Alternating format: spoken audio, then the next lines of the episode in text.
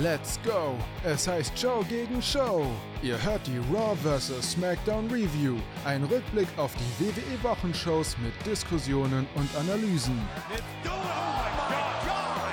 Herzlich willkommen bei eurem Host, Jonathan aka Perkins WWE. Sasha Banks kehrt zurück. Champion vs. Champion SummerSlam Nachbeben hier in dieser WWE-Woche Raw und SmackDown heute auch wieder diskutiert. Hier auf dem Kanal, aber nicht mehr lange hier auf dem Kanal. Es sind jetzt noch die letzten Wochen Raw vs. SmackDown Review, bis dann ab 1. Oktober natürlich Raw auf äh, Montag bleibt, aber SmackDown auf Freitag wechselt und äh, die äh, Reviews quasi entzogen werden. Es gibt zwei Reviews, aber nicht mehr auf diesem Kanal, sondern auf dem Spotfight Podcast Kanal. Wenn ihr den noch nicht abonniert habt, dann tut das auf jeden Fall jetzt, äh, direkt in der Beschreibung auch verlinkt. Da solltet ihr vorbeischauen. Ich begrüße heute an meiner Seite mal wieder, ja, wirklich muss man eigentlich sagen, mein Favorite Podcast Podcast-Partner. Der Björn ist das wieder mit am Start. Ich grüße dich. Hey yo, Hashtag Abschiedstour, Mahlzeit. Ganz ja. genau, Mensch. Es ist ja wirklich, wir sind, können ja eigentlich ein bisschen wehmütig sein, weil die Raw vs. SmackDown Review uns jetzt die letzten Jahre begleitet hat.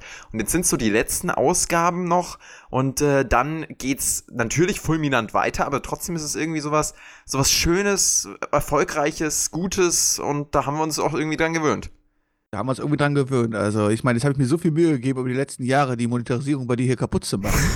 Jetzt muss ich auf dem neuen Kanal wieder von neuem starten. Nie Glück, ey. Ja gut, auf dem neuen Kanal ist noch gar keine Monetarisierung. Das dauert wohl auch noch ein bisschen. Ist ja bei so neu gestatteten Channels mittlerweile auch nicht mehr so einfach. Aber ähm, wir laden euch trotzdem ein. Kommt darüber, kommt auf den Spotfight Podcast Kanal, abonniert das Ganze. Das lohnt sich, oder Björn? Denn da hören die Leute ja dich auch ab dem 1. Oktober nur noch. Beziehungsweise natürlich auch auf deinem Edeljobber YouTube Kanal. Aber der Spotfight Podcast Kanal, der darf natürlich nicht vergessen werden.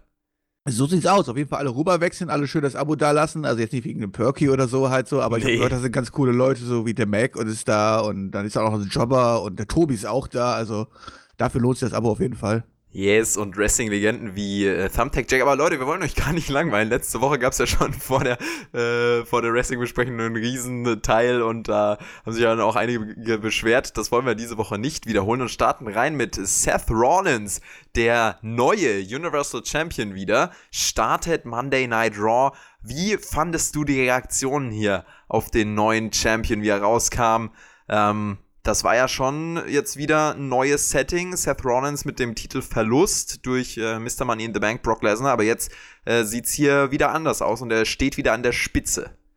Ja, burn it down. Also ich meine, die Fans haben es ja geschluckt und das selbst in Kanada, muss man sagen. Ne? Ich meine, da hätte man ja auch andere Reaktionen eventuell erwarten können, aber anscheinend, ähm, naja, wenn es dann gegen, gegen Lesnar geht und endlich dann der Time, äh, äh, der Part-Timer nicht mehr Champion ist, dann sind die Leute doch ganz zufrieden. Ähm, hat mich dann doch ein bisschen überrascht, dass die Reaktionen doch so, gut ausgefallen sind. Ähm, naja, ich selber hab's, war auch sehr überrascht, wie das Match beim SummerSlam ausgegangen ist. Ähm, hab damit ja überhaupt nicht jetzt erstmal so gerechnet, auch wenn ich gedacht habe, okay, das könnte schon eine klappe Sache werden, so wer das hier gewinnt und ich möchte es nicht predikten. Allerdings war die Storyline ja komplett anders aufgebaut, ja. Mhm. Ich meine, du schickst da halt einen Seth Rollins rein in dieses Match, der eigentlich komplett angeschlagen ist und der dann auf einmal den, das Biest überhaupt irgendwie schlagen darf. Damit hätte ich nicht gerechnet. Macht meines Erachtens Storyline-mäßig auch überhaupt gar, gar keinen Sinn. Aber es ist ja keine SummerSlam-Review. Wir reden hier über War, aber die Reaktionen sind schon sehr, sehr gut ausgefallen für ihn. Wir werden auch nochmal spezieller über den SummerSlam reden, auch über deine Meinung des SummerSlams im Nachschlag. Das ist unser neues Podcast-Format auf Patreon. Jede Woche der Nachschlag. Äh, da bin ich auch nochmal sehr gespannt, was du dazu sagen wirst. Äh, die Sache ist halt, hier, Kanada jubelt für äh, Seth Rollins nach dem SummerSlam. Und ähm, als neuer Universal Champion kommt er da raus und hat irgendwie natürlich trotzdem noch so einen faden Beigeschmack, zumindest bei mir ausgelöst. Also ich habe mir trotzdem gedacht, yo, ähm, also die letzten Wochen mit ihm als Champion oder die Wochen mit ihm als Champion, die waren nicht so geil. Äh, da hat er auch nicht so delivered und vor allem ist er sehr unsympathisch irgendwie geworden. Aber beim SummerSlam, und das war der Turning Point, der hat er wrestlerisch abgeliefert. Und in der Genauso Vergangenheit von Seth Rollins war es doch immer so, oder fast immer so, dass er richtig overgekommen ist durch sein Wrestling. Und äh, Gauntlet Match ist da das beste Beispiel. Das ist hier bei Seth Rollins einfach der der Knackpunkt. Wenn er geile Matches abliefert, was er auch am Sonntag wieder getan hat, dann feiern ihn die Leute halt. Und er redet genau über diese wrestlerische Leistung. Er redet äh, über Brock Lesnar, feiert ihn, oder was heißt feiert ihn? Er sagt auf jeden Fall, er ist ein Biest und er ist krass, aber die Fans haben ihm geholfen, ihn zu besiegen. AJ Styles kommt mit seinen Buddies dazu und challenged Seth Rollins zu einem Match. Styles will zeigen, dass er der bessere Champion ist und Seth Rollins nimmt das Ganze an. Das war das Anfangssegment mit dem Aufbau für die Show. Ja, da habe ich erstmal die erste Frage an dich. Ähm, es gibt doch hier mittlerweile bei der WWE hier, äh, man darf ja keine verbotene äh, Substanzen mehr nehmen und sowas, ne? Wie hat es denn eigentlich Herr Warnes geschafft, nachdem er zwei Wochen lang komplett verprügelt worden ist, am Vortag noch ein richtig hartes Match gewirkt hat, wo er auch richtig hart einstecken musste, hier rauszukommen und keine einzige Schramme zu haben, keine Verletzung mehr zu zählen, alles drum und dran. Der war ja schon fitte Mann. Der ist larger das? than life, Björn. Er ist einfach ein Superstar. Das ist ein Topstar, das ist ein Main Eventer, der ist larger than life. Ja, nee, das ist das Erste, was mir echt wieder negativ aufgefallen ist, wo ich gedacht habe, sag mal, das kann doch nicht wahr sein, oder? Also ich meine, wir erzählen hier eine Storyline über drei Wochen lang, wie hart und wie verletzt er ist und wie angeschlagen er ist. Dann workt er am Tag davor ein richtig hartes Match, auch wenn er sich natürlich da durchsetzt, ist ja super halt. Aber kann er nicht wenigstens einfach seine Verletzung weiter zählen? Was soll das denn bitte? Also ich meine, der kommt hier raus als Strahlemännchen überhaupt. Ich meine, natürlich darf er glücklich sein, alles drum und dran, ja, aber kann er nicht wenigstens mal ein bisschen humpeln oder sich an die Rippe fassen oder irgendwas? Naja, das hat mich halt so ein bisschen gestört. Aber na gut, soweit dazu. Und ähm, ja, die OC war wieder da. Juhu. Ja. Haben, wir neu, haben wir endlich mal einen neuen Herausforderer hier, oder? Frische, frische Sachen hier. Ja, äh, Herausforderer, in welchem Sinn meinst du das? Ja, gut, es wurde ja dann quasi hier das Match aufgebaut für den späteren Abend. Champion gegen Champion. Geil, oder? Ganz genau. Das äh, war ein Non-Title-Match. Es ging hier um nichts, aber natürlich trotzdem irgendwie so ein bisschen um äh, die Ehre, wer der bessere Champion ist, hat AJ Styles im Anfangssegment gesagt. Und natürlich greifen die OC-Kollegen hier in diese Match für AJ Styles ein. Der Referee schickt Gallows und Anderson dann nach draußen, das juckt die aber weniger. Sie greifen Rollins an. Disqualifikation Ricochet kommt nach draußen, versucht hier den Safe zu machen, aber auch das wird nichts. Braun Strowman muss nach draußen marschieren und das Ganze hier mal auflösen, macht den Safe, rettet Seth Rollins und damit das Face-Comeback von Braun Strowman, schützt Rollins und danach gibt es noch den Handshake zwischen den beiden. Ja, Borny ist wieder da. Ich liebe ja Borny, ne? Und ähm, ich liebe es auch, wenn er andere Leute zerfickt. Das hat er hier ganz klar gemacht. Er hat einfach alle komplett fertig gemacht und hat dann Wallace wirklich am Ende noch die Hand geschüttelt. Hat dabei natürlich den Gürtel in der Hand gehabt und ähm, das sieht so aus, ob wir dann hier quasi schon mehr oder weniger vielleicht den nächsten Number One Contender quasi gefunden haben. Ähm, gefällt mir überhaupt nicht. Möchte ich auch sagen, warum. Weil das kann ja in dem Fall auch nur wieder ein Übergangsgegner sein, oder? Und du hat meinst, Braun äh, Strowman äh, das verdient? Braun Strowman gegen Seth Rollins äh, wird für Clash of Champions äh, angesetzt. Das ist auch das, was Dave Meltzer sagt. Da bist du mit deinem besten Freund natürlich wieder einer Meinung. Äh, also das siehst du kommen.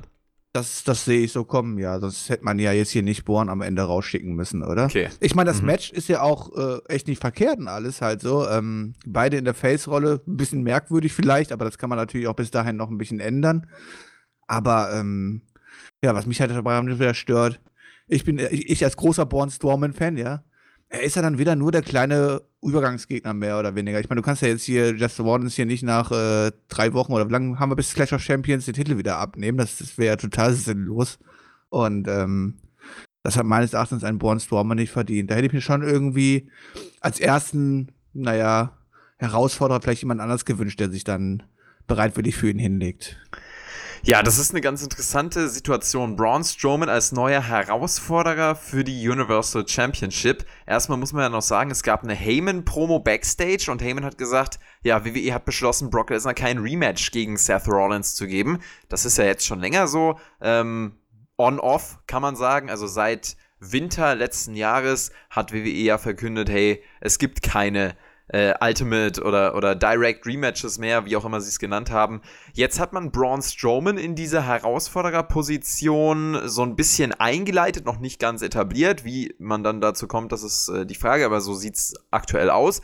Und es ist halt die Frage, wen platzierst du in diesem Spot ganz oben gegen Rollins um den Top-Titel, wenn du nicht Braun Strowman nimmst? Und da geht halt dann die Diskussion los. Wer sind würdige Gegner für Seth Rollins? Beziehungsweise allgemein würdige Main-Eventer? Und das ist ja gerade so ein bisschen die Krux, weil da findet man gar nicht so viele, wie man vielleicht finden wollen würde.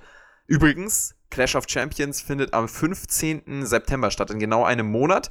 Und ähm, da wird es auch nochmal interessant zu sehen sein, wie man dann da weitergeht, ob Braun Strowman wirklich nur dieser Übergangsgegner sein wird. Danach sieht es aktuell aus. Auf der anderen Seite, wen stellst du da rein, wenn nicht Braun Strowman?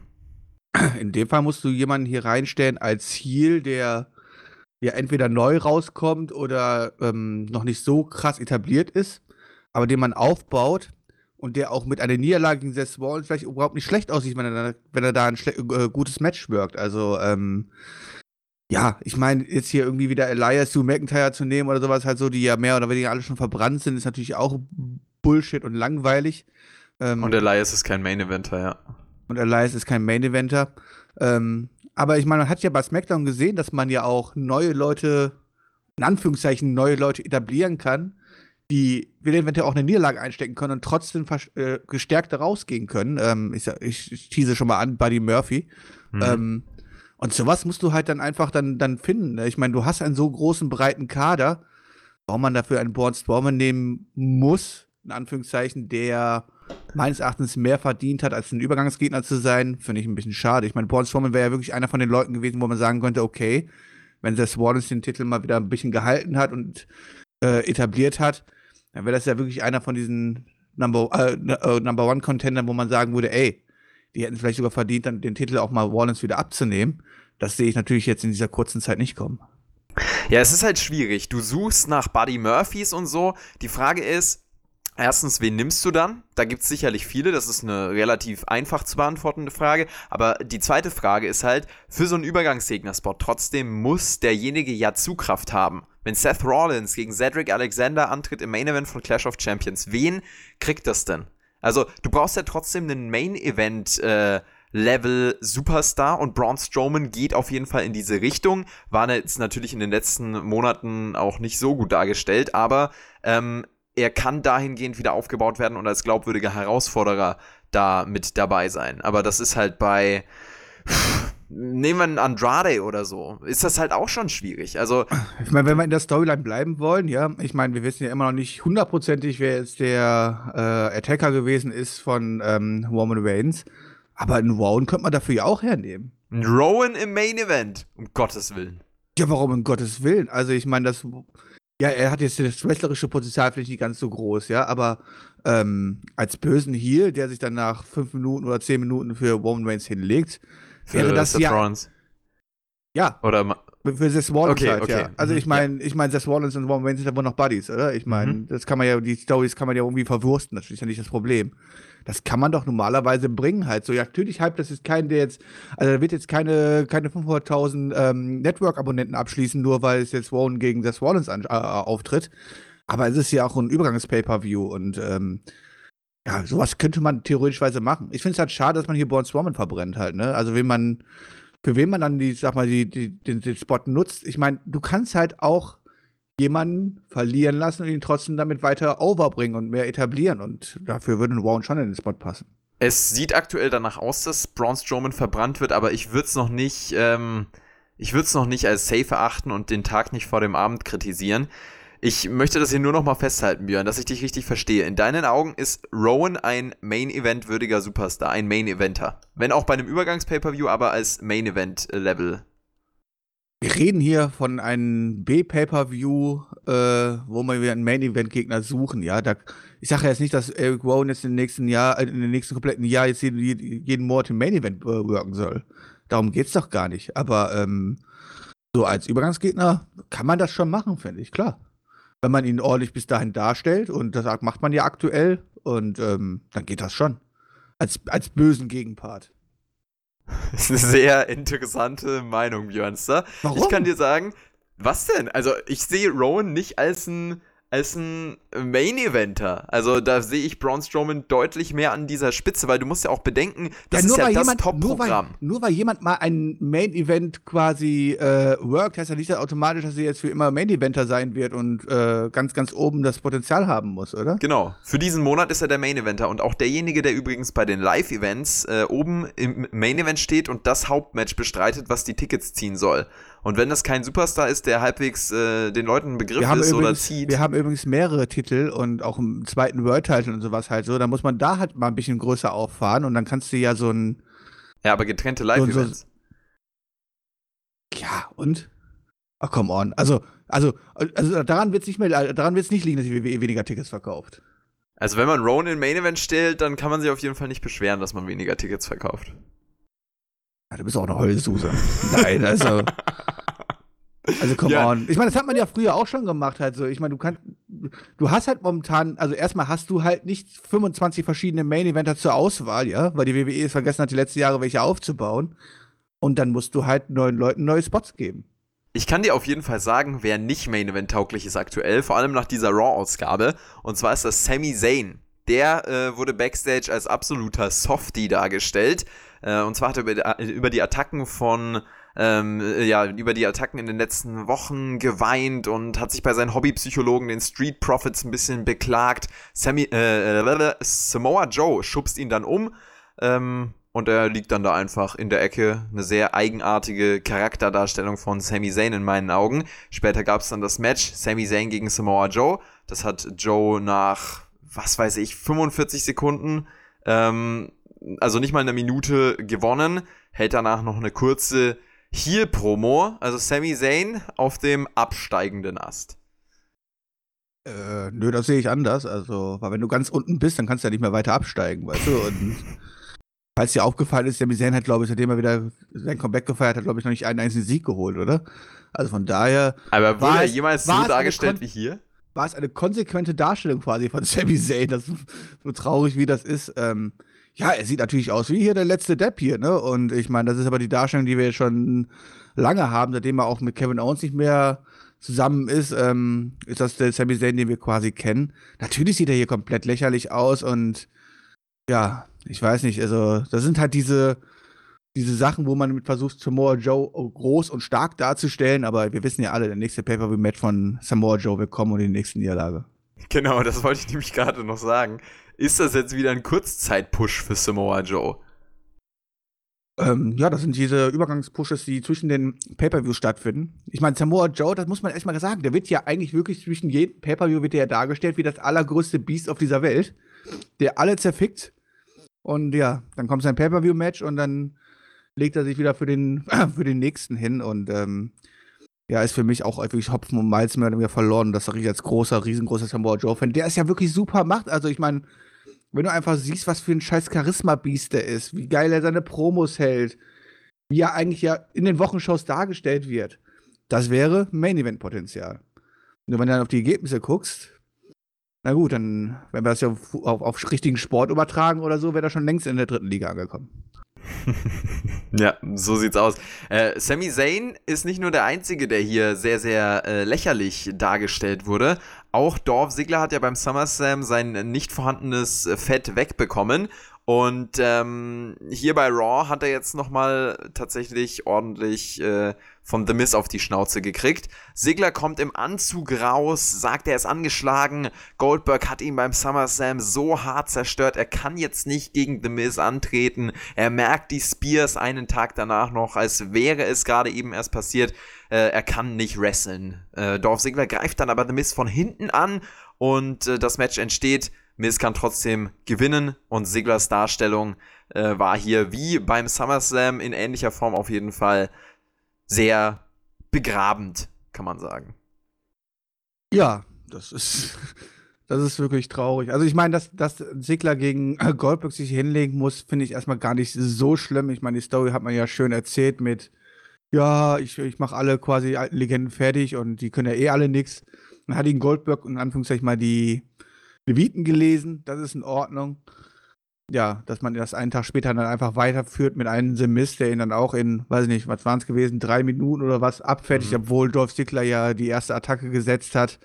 was er ja ganz smart gemacht hat. Ähm, ist schon traurig. Also Dolph Ziggler ist, glaube ich, auch, also Dolph Ziggler gegen Sami Zayn wäre, glaube ich, mit einer der größten Jobber-Matches, die man aktuell bucken kann. True Story. Ähm, das ist sehr, sehr interessant, finde ich, dass man äh, Dolph Ziggler und Sami Zayn hier so wasted und das hat man eben hier auch nochmal speziell auf Dolph Ziggler bezogen bei Raw erzählt. Elias kündigt die erste ununterbrochene Performance an Trotzdem legt sich Ricochet mit ihm an und da hatten wir schon wieder ein äh, zusammengewürfeltes Match quasi. Die beiden matchen sich im Ring. Der lebende Flummi Ricochet kann gewinnen. Beim Cover war aber Elias Schulter nicht komplett auf der Matte. Er beschwert sich danach. Man kann also davon ausgehen, dass das nächste Woche als Aufhänger genutzt wird, um ein Rematch zu starten. Ja, was ist jetzt die Storyline zwischen den beiden? Ich meine, Ricochet erzählt da irgendwie herum, dass der Elias einfach nur unterbrochen wird, weil er der schlechteste Gitarrenspieler der Welt wäre. Willst du jetzt Ricochet quasi sagen, damit dass er der bessere Gitarrenspieler ist oder worauf läuft es hinaus? Es ist äh, tatsächlich äh, genau das, was ich hier auch als Gefühl habe. Es ist eine Fehde, die man irgendwie zusammenstellt. Zwei Mitkader in Raw. Äh, Ricochet vielleicht mit einem Push hier rausgehend. Auf jeden Fall nicht mit einer großen Grundlage. Ne? Ist Soll Elias ein Mitkader? Ja. Warum? Also, weil er, weil er lustige Gitarrensegmente hat oder warum? Weil ich meine, an den Ergebnissen von Elias kann es ja nicht liegen, oder? Wann hat er das letzte Mal was gewonnen? Ja, vielleicht ist er auch ein Underkader, das kann auch sein. Ist Ricochet ein Mitkader? Ja, das würde ich schon sehen. Also, ich meine, immerhin wird er bei seinen Niederlagen gut dargestellt. Ganz anders als Elias. Und wo ordnest du Andrade ein? Ähm, ja, äh, als gefühlt immer noch als Newcomer, weil äh, er wird zwar immer wieder mal präsentiert, aber halt nicht langfristig und nicht konsequent und vor allen Dingen nicht, wenn man die Ergebnisse von ihm ansieht. Ähm, ja, äh, wahrscheinlich ein aufstrebender Mitkader im aktuellen Fall. Ein aufstrebender Mitkader, ja? Aktuell in einer Fehde mit Rey Mysterio nach der zerrissenen Maske in dieser Rivalität. Jetzt das Match hier bei Raw. Two out of three falls. Andrade kann am Anfang hier direkt durch den Eingriff von Selina Vega einen Pin einfahren und dann noch mit dem Hammerlock DDT nach gerade mal 5 Minuten dieses Match gewinnen. 2 zu 0. Da hat er äh, Rey Mysterio auf jeden Fall nach Hause geschickt. Ja, ich wollte erst anfangen drüber zu ragen, als ich dieses Match gesehen habe. Ich meine, der erste Pinfall geht natürlich noch klar. Schließlich hat Selina Vega ja eingegriffen und das Bein auf den Seil festgehalten und alles dafür getan, dass Andrade diesen Pin durchziehen kann. Der zweite Fall war dann doch sehr, sehr überraschend für mich und ähm, denn der war schön clean und äh, nach dem Hammerlock DDT hat hier, ja, ich glaube, unter, unter fünf Minuten waren es gewesen, mhm. Rey Mysterio ein Two out of Three Falls Match einfach mal so clean 2-0 verloren. Ich dachte, was ist denn der Scheiß? Allerdings hat man es dann nachher immerhin nochmal aufgegriffen, denn wir haben dann nachher noch ein Backstage-Segment bekommen, wo Rey Mysterio interviewt worden ist und wo er schon sehr, sehr geknickten Eindruck gemacht hat und ähm, gesagt hat, dass er sich jetzt erstmal um seine Familie kümmern müsste oder was halt so. Und ähm, gespannt, wo man damit hin möchte. Ähm, das ist schon wieder der, die Andeutung vom Abschied von Rey Mysterio aus der WWE? Die Sache ist ja, ähm, dass er in letzter Zeit jetzt nicht so den allergepushtesten Eindruck gemacht hat und häufig verloren hat. Und er sagt jetzt, also das hatte ich noch nie. 2-0, eine Niederlage in der Form. Ich muss mal schauen, wie ich meine Familie überhaupt ernähren kann. Ähm, die Sache ist ja auch, dass Rey Mysterio ursprünglich zur WWE kam, also eine der Motivationen, die er mal in einem Interview angesprochen hat, war, dass er seinem Sohn Dominik Türen öffnet und äh, die ja, Performance Center Türen vor allem. Also er wollte dann einen Deal klar machen ähm, oder zumindest Dominik so ein bisschen damit involvieren, ihm Erfahrungen im großen TV geben. Und Dominik war ja dann auch teilweise eingebaut mit Samoa Joe in der Fehde. Jetzt hat man das Ganze wieder niedergelegt. Jetzt, ja, ist die Frage, ob man vielleicht in die Richtung von Dominic irgendwie eine Storyline da spinnt oder ob das tatsächlich ein Abschied von Rey Mysterio ist. Das wäre natürlich auch ähm, sehr, sehr schade, weil man äh, auch, finde ich, in diesen letzten Monaten trotzdem immer wieder gesehen hat, wie großartig Rey Mysterio ist. Auch in dieser Woche jetzt hier bei Raw. Der zieht die Leute in dieses Match rein. Egal wie tot die Crowd ist. Wenn Rey Mysterio da im Ring steht, ey, der, der holt die rein. Der investiert die Leute in dieses Match, weil er der beste Underdog im Wrestling ist. Das ist eine steile These, aber ich wollte hier unbedingt mal unterbringen, weil das habe ich diese Woche, ich, ich, war so beeindruckt, weil Ray diese, diese Match-Story perfektioniert. Klar, der macht seit äh, seinem Karriereanfang nichts anderes und eigentlich ist es doch wasted, dass Ray ständig verliert. Das erinnert mich so ein bisschen an Kurt Angle mit seinen wöchentlichen Niederlagen ähm, Anfang des Jahres war das. Ich bin mal gespannt, was jetzt daraus äh, resultieren wird, also wie man Raider in dieser Storyline weiterhin einsetzt, ob Dominik tatsächlich dazu kommt. Äh, was, was kommt denn da, Björns da? Was erwartest du? Naja, vielleicht nehmen wir nächste Woche Dominik, der dann Rey Mysterio wieder motiviert und dann wieder auf richtige Bahn bringt und durch die neue Motivation dann Ray vielleicht auch mal wieder einen Sieg holt. Was natürlich für sein Standing auch wichtig ist. Ich meine, Ray Mysterio ist halt der perfekte, perfekte Guy, um ja auch neue Leute wieder overzubringen. Ich meine, dass er hier eine Niederlage kassiert gegen Andrade und Andrade overbringt. Dafür ist ja Rey Mysterio auch quasi zurückgeholt worden, ja. Also ich meine, wir erwarten ja jetzt nicht, dass Rey Mysterio jetzt noch einen riesenlangen World Title Run bekommt und er alle zerfickt, sondern er soll durch sein großes Starpotenzial ähm, andere Leute overbringen. Wenn er natürlich jetzt aber hier nur noch eine Liga nach der anderen, äh, eine Niederlage nach der anderen kassiert, dann werden natürlich auch die Siege gegen ihn immer wertloser und ähm, dementsprechend muss hier irgendwas Storyline-mäßig kommen, wo am Ende natürlich dann auch mal wieder als ähm, ja, lächelnder Sieger hervorgeht. Bin sehr gespannt, was man da mit Rey Mysterio vorhat. Genau, soweit also dazu. Ähm, was nehmen wir denn als nächstes? Drew McIntyre gegen Cedric Alexander hatten wir hier. Drew McIntyre hat sich hier den Sieg geholt. Für ihn gibt es hoffentlich auch nach dem SummerSlam, wo er ja nicht aufgetreten ist, äh, mal wieder eine Richtung. Oder gibt es die überhaupt für äh, Drew McIntyre eine Richtung? Ja, wie wär's, wenn er einfach mal wieder rauskommt und erzählt, dass er ja äh, eigentlich gar keine Hilfe braucht und er alleine durchstarten möchte? Wie wär's denn damit? Das wäre doch mal eine neue Richtung, oder? Ja, Drew McIntyre ist halt, Drew McIntyre ist halt das perfekte Beispiel für verschwendetes Potenzial.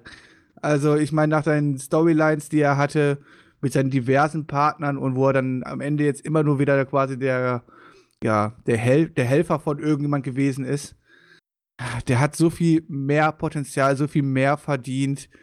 Ähm, ich fände es gut, wenn man mal was mit ihm machen könnte, weil Drew McIntyre wäre ja einer zum Beispiel dieser Gegner, die man gegen einen Seth Rollins stellen könnte, mhm. wenn er denn gescheit aufgebaut wäre. Ich meine, in der aktuellen Verfassung oder in aktuellen Darstellungen sieht ein Drew McIntyre bei Weitem ja nicht mehr so, wie er es noch vor einem Jahr getan hat. Definitiv, ja. Das ist auch immer wieder beeindruckend, ähm, wie er abgebaut hat und auch wie dieses Momentum einfach geschrumpft wurde. Er hat es nicht selbst geschrumpft, es wurde geschrumpft. Das muss man einfach leider sagen. So. Und ähm, ja, jetzt gucken wir mal, wie es mit äh, Drew McIntyre äh, in seinem Mini-Aufbau äh, aussieht. Erinnert also erstmal so wichtig, erstmal ist wichtig, erstmal ist wichtig, dass er jetzt auch wieder nicht mehr neben Shane McMahon und Co. eingesetzt wird und nicht mehr nur dieses Beiwerk ist. Weil ähm, als Beiwerk wird er halt vollkommen unterrepräsentiert. Äh, Definitiv. Ja, und das war er die letzten Wochen und Monate viel zu sehr. Schauen wir mal. Ein Aufbausieg für die Viking Raiders neben dem Aufbausieg von Drew McIntyre. Das äh, gab es natürlich und genauso äh, ein kleines Match noch hinterher. Robert Root gegen No Way Jose. Am Anfang äh, des Robert Root Gimmicks ist er ja mit Schnauzer rausgekommen, ne? Dieses Mal hier bei Raw hat man ihn seit Wochen, wahrscheinlich Monaten wieder gesehen und äh, der Bart war wieder weg. Der, also zumindest der Schnauzer und der Bart war wieder gleichmäßig gewachsen, öffentlichkeitstauglich quasi. Wahrscheinlich hat sich äh, Root einfach gedacht, Mensch, jetzt setzen sie mich nicht im TV ein, der ganze, der ganze Aufwand umsonst, ich sehe aus wie ein Vollidiot, aber ich habe immerhin diesen Schnauzer für dieses Gimmick, aber jetzt, wo die mich eh nicht einsetzen, dann lasse ich halt einfach das mit dem Robert-Gimmick. Das wirkt auch so total ab, äh, apathisch bei Robert Root. Er gewinnt zwar dieses Match, aber irgendwie, da fehlt es halt vorne und hinten. Ja, das war so ein Match, ne? Ich meine, ging ja zum Glück auch nur irgendwie eine Minute 20 oder so aber zwischen zwei Leuten, wo ich sagen würde, wenn die, also hat die jemand die letzten Woche vermisst? Also sowohl Noel José als Robert Wood? Ich glaube nicht. Und ich glaube, wenn die einfach von heute auf morgen weg wären, das würde, glaube ich, mehr oder weniger keinen auffallen, oder? True. Also ist ja wirklich, also ich meine, ich kann mit Robert Wood nichts anfangen, ich kann mit Noel José nichts anfangen, ich konnte mit diesem Match nichts anfangen und war einfach nur froh, dass es ja so überraschend, wie es äh, schnell gekommen ist, auch schnell wieder vorbei war. Ja. Meine, man hat ja auch nichts aufgebaut. Die, die, kommen einfach random raus und machen ein Match gegeneinander. Was ist denn das? Ja. Warum? Wie nachdem, übrigens? Nachdem sie die letzten Wochen nochmals anwesend gewesen sind. Was soll das? Wie übrigens The Revival und äh, die Lucha House Party. Da gab es ein Match. Das Ganze wird aber unterbrochen von 24-7 Chaos. Der Titel wechselt hin und her und zwar ganz, ganz wild. Am Ende kann R-Truth den Titel mit ins Backstage nehmen. Elias schlägt dann hier von hinten R-Truth mit einer Gitarre um, mit seiner Gitarre hinter den Kulissen. Wir haben einen neuen Champion und der heißt Elias. Ja, ich habe. Ist er jetzt mit Kader oder ist er Underkader? Wie sieht's aus? Elias? ja, das ist immer nach der 24-7 Champion ist er eher Main Eventer, oder? Ja, absolut. Da ist er doch eher Main Eventer. Ich meine, ja, also ich muss ja sagen, ich habe die letzten Wochen jetzt ja immer wieder gelobt, die 24-7 ähm, Titelgeschichten und habe gesagt, dass es echt unterhaltsam ist. Dabei bleibe ich auch. Gerade beim SummerSlam hat man ja wieder gesehen, wie ja, nett quasi man Artus und Carmella ja eingesetzt hat. Und das war ja wirklich, ich meine, in den kleinen Minisegmenten ja wirklich sehr, sehr unterhaltsam. Aber langsam, ja, langsam langweilt es mich halt so. Ne? Langsam muss man sich auch mal was Neues ausdenken. Mhm. Jetzt irgendwie immer die dauerhafte Story mit Artus und so weiter. Äh, ja, man hat ja auch mit, man hat mittlerweile mit Artus echt auserzählt und mit äh, Drake Merriwick dabei und so weiter. Ähm, ich finde es schön, wenn da jetzt mal ja, sich vielleicht auch mal andere Leute um diesen Titel prügeln würden. Ich meine, die anderen Leute gibt es ja, das sind immer die, die hinterherlaufen. Und ähm, ja, was denen in der Darstellung wahrscheinlich nicht so gut tut. Aber ähm, ja, so schön die Sache mit Artus ist, so unterhaltsam das ist, ja, langsam kommt bei mir die Langeweile rüber und ich kann es nicht mehr sehen. Und ähm, es ist ja mehr oder weniger jede Woche die gleiche Storyline, die wir haben, oder? Ich meine, Artus verliert, Artus gewinnt und dann sind wir quasi am gleichen Punkt, wo wir die letzten Tage und sowas auch, letzten Wochen auch gewesen sind. Jetzt haben wir mal einen neuen Champion, aber ich bin mir ziemlich sicher, es wird noch in dieser Woche passieren, wenn nicht spätestens ähm, nächste Woche, ähm, dass Artus dann die Gürtel wahrscheinlich wieder halten wird und dann können wir das Ding doch einfach in 24-7 Artus umnennen, oder? Ja, der ist halt nun mal auch einer der unterhaltsamsten Champions, wenn nicht der passendste Champion auch für das, was man hier vorhat. Die Frage, die ich dir jetzt stellen will, wen würdest du denn gerne als 24-7 Champion sehen? Ich meine, wir haben doch erzählt, dass der Titel quasi überall gewonnen werden kann und äh, überall präsentiert werden kann und so. Wie wäre es, wenn wir einfach mal jemand aus NXT das Ding geben würden oder so, den man damit ein bisschen aufbaut? Wäre doch auch mal eine Möglichkeit, oder? Durchaus. Ja. Also ich meine, äh, auch dort haben wir Comedy, äh, Comedy-Leute und sowas halt. Oder du machst halt, ich meine, irgendwie äh, die Street Profits, ich meine, die sind ja immer Backstage oder was halt, sondern sollen sich ja noch einen dritten, dritten Titel holen. Irgendwas halt so, aber irgendwie bitte einfach einen neuen Weg gehen halt so, ja, den, klar kannst du jetzt natürlich dafür keinen Main-Eventer irgendwie verschleißen oder so, aber gerade wenn man neue Gesichter etablieren möchte, ist der Titel doch dafür eigentlich ganz ordentlich. Das ist wohl wahr, ja. Und mit Elias hat man ja aber auch schon jetzt ein Gesicht, was recht neu in diesem Title Picture zumindest ist. Ich weiß nicht, ob aber er ihn Elias jetzt gehalten wir. hat. Elias ja. kennen wir. Und Elias wird das Ding ja jetzt auch nicht lange halten. Ich bin mir ziemlich sicher, wahrscheinlich wird Elias noch, noch vor der nächsten War-Ausgabe den Gürtel wieder gegen Artus irgendwie droppen, weil, weiß nicht, Artus ihn, ich weiß nicht, irgendwie beim Kacken irgendwie pinnt oder so. Beim Konzert. Beim Konzert, Elias ist ja genau. bekannter Musiker, spielt viel Konzerte, vielleicht da irgendwie. Kann ich mir irgendwie, gut vorstellen. irgendwie sowas, ja. Der arme Typ auf jeden Fall. Björnster, wir haben noch ein WWE Women's Tag Team Championship Match zwischen Alexa Bliss, äh, Nikki Cross und den Kabuki Warriors. Bliss und Cross, die gehen ja aktuell ab. Ich war ganz, ganz beeindruckt, denn Sie haben von sich gesagt, sie sind Fighting Champions. Und am Anfang hat das Ganze ja eher wie so eine ja, eigenartige Paarung äh, gewirkt zwischen den beiden. Aber mittlerweile haben sie wirklich zusammengefunden. Sie fighten. Alexa Bliss hat auch richtig losgelegt in diesem Match. Alexa Bliss und äh, Nikki Cross verteidigen ihre Titel und schaffen es, diese mächtigen Herausforderinnen aus Japan zu bezwingen. Ja, ich hatte mir nicht gerade eben bei Brock Lesnar noch gelernt, dass es ja gar keine Rematches mehr gibt. Warum haben wir dieses Match dann bekommen? Verstehe ich nicht so ganz. Ähm, ja, ordentliches Match, da kann man nichts gegen sagen. Und ähm, dass hier Alexa und Nikki natürlich verteidigen, vollkommen konsequent und logisch. Allerdings frage ich mich halt, warum gegen die Kabuki Warriors wieder, weil das nicht eigentlich die Einheit von diesen Take-Teams gewesen, wo ich sagen würde, okay, die hätte man ohne Probleme in den nächsten Wochen noch als Number One Contender bringen können, als glaubwürdige und äh, glaubwürdige Herausforderer. Jetzt hat man das hier einfach mal so nebenbei einen Tag nach dem SummerSlam bei War abgehandelt. Auch merkwürdig, oder? Oder sagen wir es einfach so, verschwendetes Potenzial. Die Kabuki Warriors, die müssen auf jeden Fall früher oder später diese Titel gewinnen. Da sind wir uns hoffentlich einig. Die Frage ist jetzt, wie man da hinkommt. Und äh, ja, aber die haben jetzt gerade clean verloren bei War. Das war ja ein cleaner Sieg von Alexa Bliss und Nikki. Genau, aktuell setzt man den Fokus eher und damit darauf. sollten sie doch aus dem Titelgeschehen doch erstmal wieder raus sein, oder? Ich meine, man, hat sie, man hat sie nicht richtig reingebracht, die sind schon wieder raus. Alexa Bliss und Nikki Cross aufzubauen. Das war jetzt hier der Fokus, aber ähm, Cool, dass wir die Champions aufbauen, nachdem sie die Gürtel gewonnen haben. ja, das ist doch häufiger so, leider. Ich erwähne nur OC.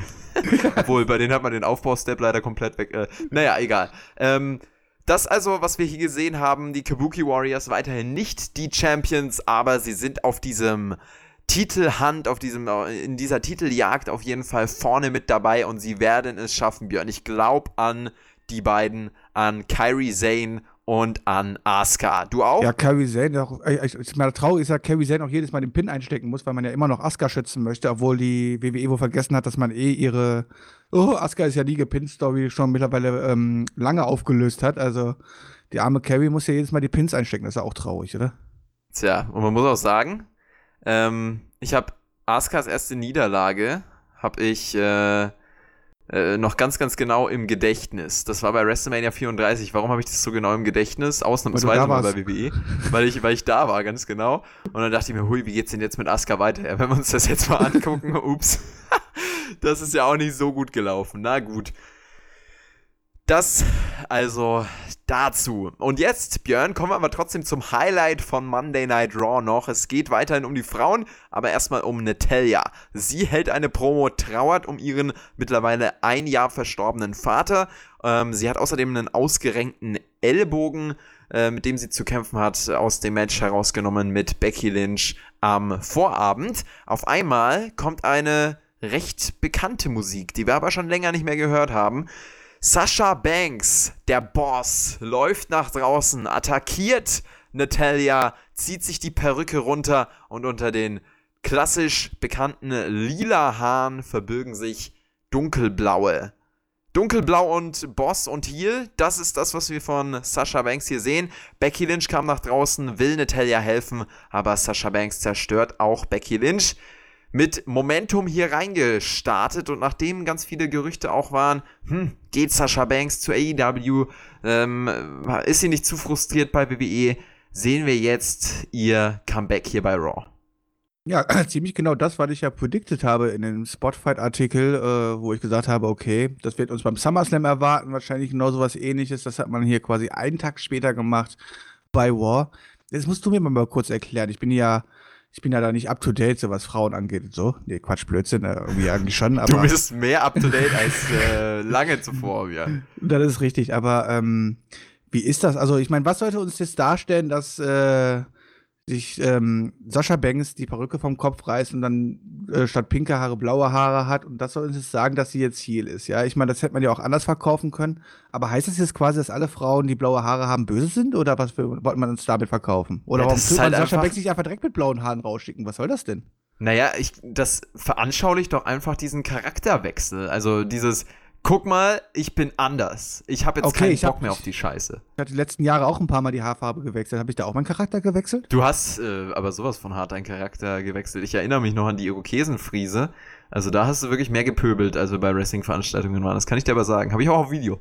Echt? Hast du auch auf Video? Okay. dann sollte ich vielleicht auch mal wieder die Haare färben. Vielleicht lerne ich dann, lerne ich dann auch noch neue, neue Charakter von mir kennen. Nein, also jetzt mal ernsthaft. Also das hat, fand ich ein bisschen merkwürdig, halt einfach nur von der Darstellung her, so nach dem Motto, so, okay, hast du pinke Haare, bist du nett, hast du blaue Haare, bist du böse. Aber ansonsten, Sascha Banks wieder da, sehr, sehr cool. Ich meine, ähm, das haben wir ja sehr einige Zeit nicht gesehen. Andere Leute haben schon gesagt, so, oh, willst du die WWE verlassen? Also ich habe mal halt mal Ball flach halten, auch wenn sie ein bisschen geshootet hat und so. Aber die wird schon wieder zurückkommen, hat ja auch schließlich noch einen Vertrag zu erfüllen. Und Sascha Banks als Ziel, das Boss-Gimmick ist ein Heel-Gimmick. Das war schon immer, hat schon immer gepasst und ähm, ja, ich glaube, da haben wir auf jeden Fall Qualität im Frauenkader zurückgewonnen und äh, das, das ist doch mal positiv. Das ist doch mal cool. Mit Banks kann man einiges machen, was Storylines angeht, auch Gegnerinnen angeht. Und mhm. ähm, da können wir uns, glaube ich, auf einiges freuen. Vor allem, Björn, das Boss-Gimmick von Sasha Banks war ja das, was bei NXT diesen riesigen Hype ausgelöst hat. Weil sie in diesem arroganten Boss, ich bin besser Charakter so super gut aufging. Das hat sie also ich, ich, ich weiß nicht, ich denke gerade drüber nach, aber ich, ich glaube, ich habe noch nie einen so guten ähm, Damencharakter im Wrestling gesehen, wie den von Sasha Banks bei NXT. Also das war wirklich ein ganz anderes Level. Und das ist ja auch die Sache. Man hatte diesen erfolgreichen Charakter bei NXT und du bringst sie nach oben zu Raw und SmackDown und irgendwie verliert sie alles, was sie besonders gemacht hat. Das ist ja dieses klassische äh, NXT zu, zu Main Roster und es muss ja auch nicht alles so bleiben wie bei NXT, keine Frage.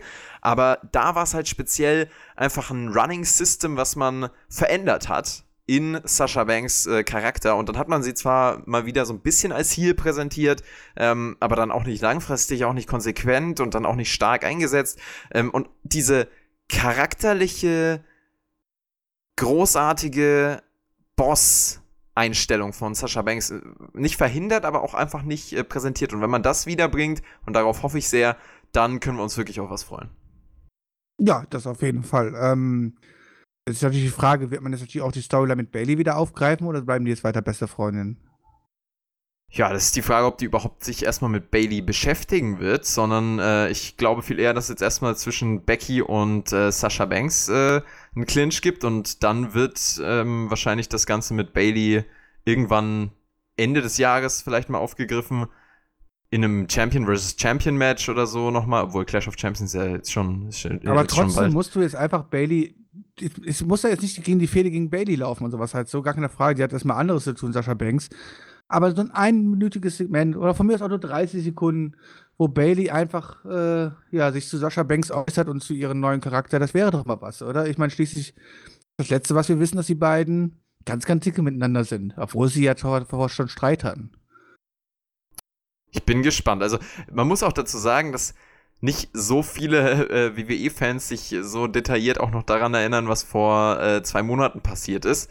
Ähm, aber definitiv, um die Logik hier beizubehalten und auch äh, Fans dann wie dich nicht für dumm ich zu verkaufen. Ich erinnere mich aber, ich habe hier gezittert wichtig. und hatte Angst um die Freundschaft zwischen den beiden. also so, und war ja so froh, dass sich dann wieder versöhnt haben und war so happy und jetzt kommt Sascha einfach raus und ist wieder die Böse und das ist doch traurig. Ich hoffe nicht, dass die Freundschaft mit Bailey zerbricht. Ich denke, Björns, äh, Kopf hoch, das wird.